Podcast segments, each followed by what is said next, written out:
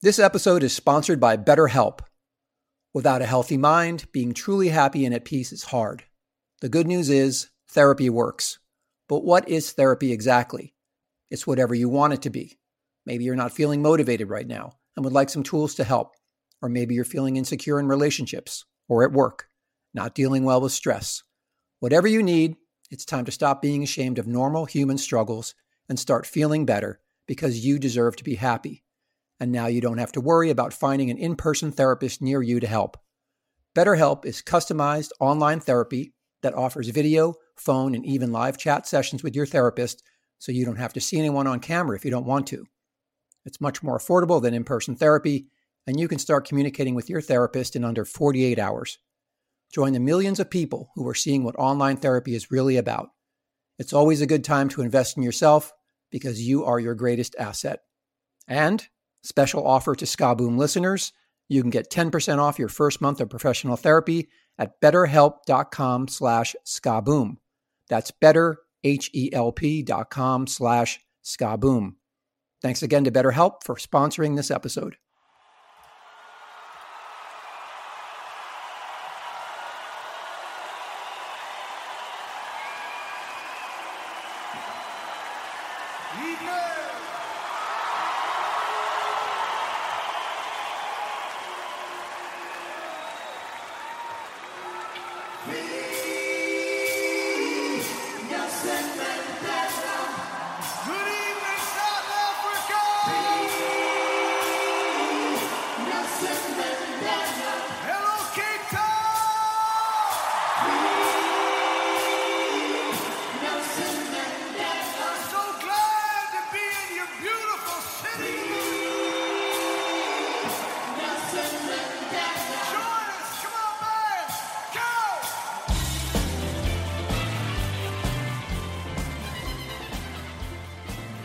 That's Bruce Springsteen and the E Street Band opening their first ever concert in South Africa by performing the two tone classic Free Nelson Mandela. During their worldwide tour that year, Springsteen opened most shows with a cover song linked to the city or place he was performing. The show in Cape Town in January 2014 was just six weeks after Mandela, the former political prisoner turned president of the country, had passed away at age 95.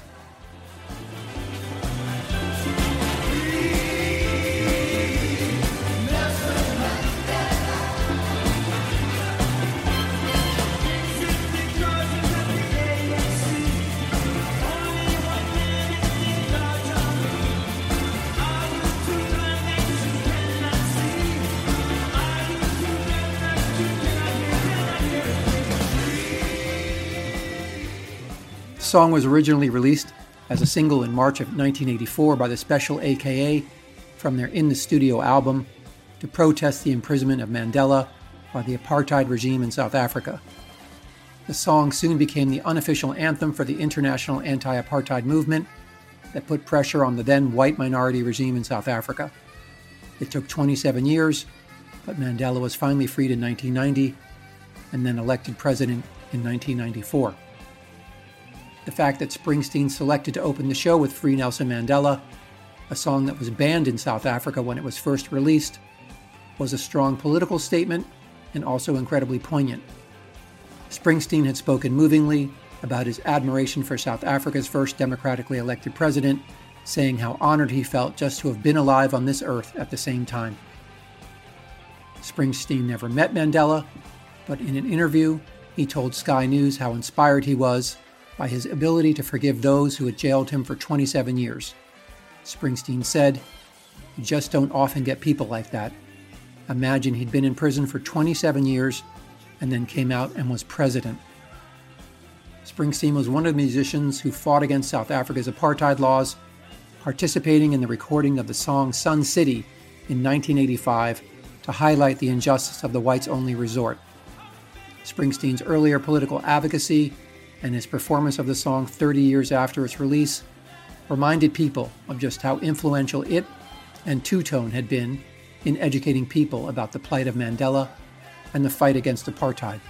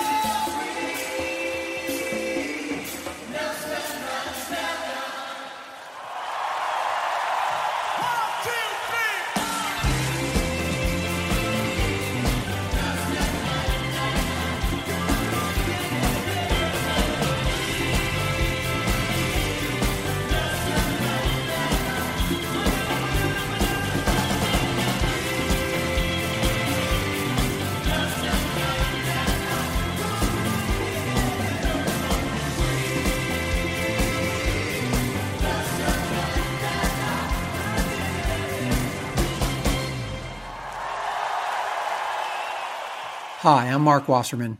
Welcome to the first episode of Two Tone Legacy, a special audio documentary series of the Ska Boom podcast that focuses on the stories behind the songs that contribute to the enduring legacy of two tone music and its ongoing impact on popular culture. South Africa's system of apartheid became law in 1948. Similar to the Jim Crow laws in the United States, the system of apartheid was a form of legalized racial segregation.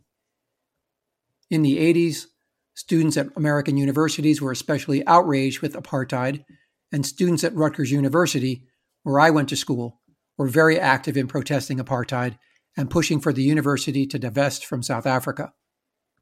During a month long sit in at the Rutgers University Student Center in 1985, Free Nelson Mandela was played often, and the song was a huge part of my growing political consciousness. And though the In the Studio album the song was taken from was as far removed as possible from the sound of the first two specials albums, I love the In the Studio album for the way it confronted a whole host of social ills. That said, Free Nelson Mandela, the first song on side two of the record, is a complete outlier. Unlike most protest songs, the track is upbeat and celebratory, drawing on a variety of musical influences, including two tone ska and African pop. Free Nelson Mandela is also a powerful reminder of the role music can play to right moral wrongs, and in this unique case, change the course of world politics for the better. And it also highlights the world changing role that two tone music and its political philosophy has played over the last 40 years.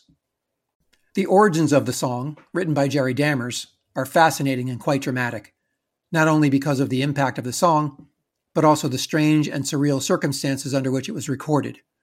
The In the Studio album took two years and cost half a million pounds to produce, making it one of the most expensive albums ever made.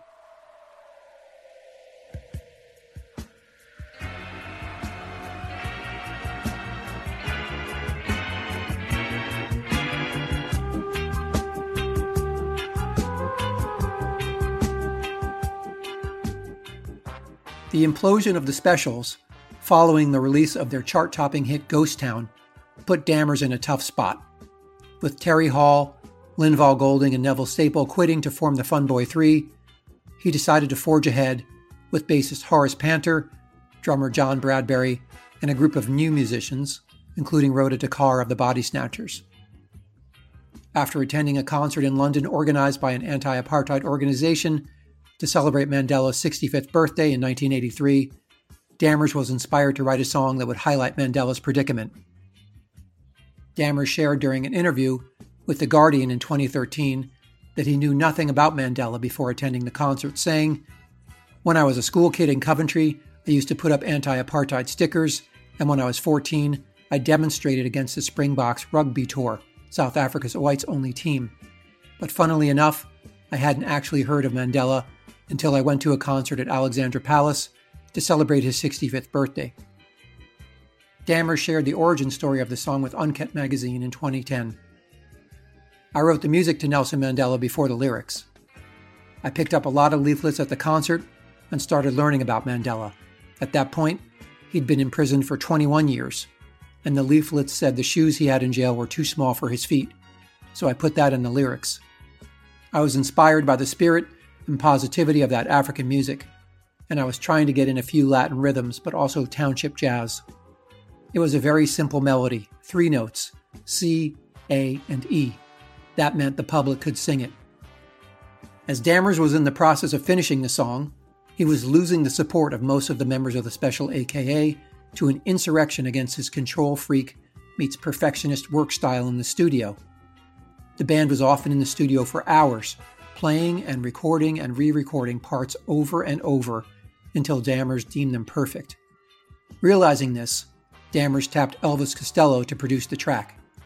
According to Paul Williams' book, You're Wondering Now The Specials from Conception to Reunion, Costello was quoted as saying of the situation, The special AKA was taking so long in the studio that I got called in to produce. It was important that Jerry got the track out so that people could think about the issue. He had a definitive idea of the music in his head, but it was somewhat elusive, which is why I think it took him so long to record everything. he was also trying to capture the feelings he wanted, which he'd heard on other records. Despite issues and personality conflicts in the studio, Costello was able to rally the band to record the song in four days, which is a remarkable feat considering how long the rest of the album was taking. In addition to Campbell on lead vocals, it includes Costello, Dakar, Golding, Dave Wakeling, and Ranking Roger, then of General Public, and the Aphrodisiacs on backing vocals, with former Specials legend Dick Cuthell on trumpet. As for the song's arrangement, Dammers told The Guardian, Brad played a disco Afro type beat, and Elvis put an echo on it right in the middle of the song for that boom, boom, boom bit. I wrote the brass. Ghost Town was a melancholy song with a happy middle eight. Nelson Mandela, as the song was originally called, was the other way around. Two mournful brass moments contrast with the uptempo celebratory melody.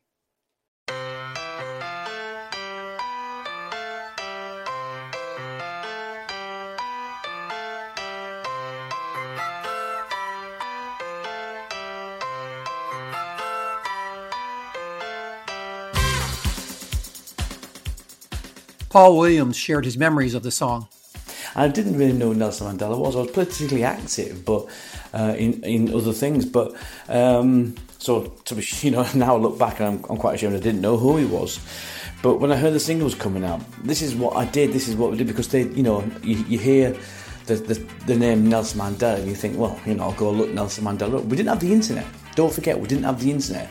But I managed to find out by going to the library. That's funny enough. Um, just to check it out, see and see what was going. And that's how I found about the actual person himself, Nelson Mandela.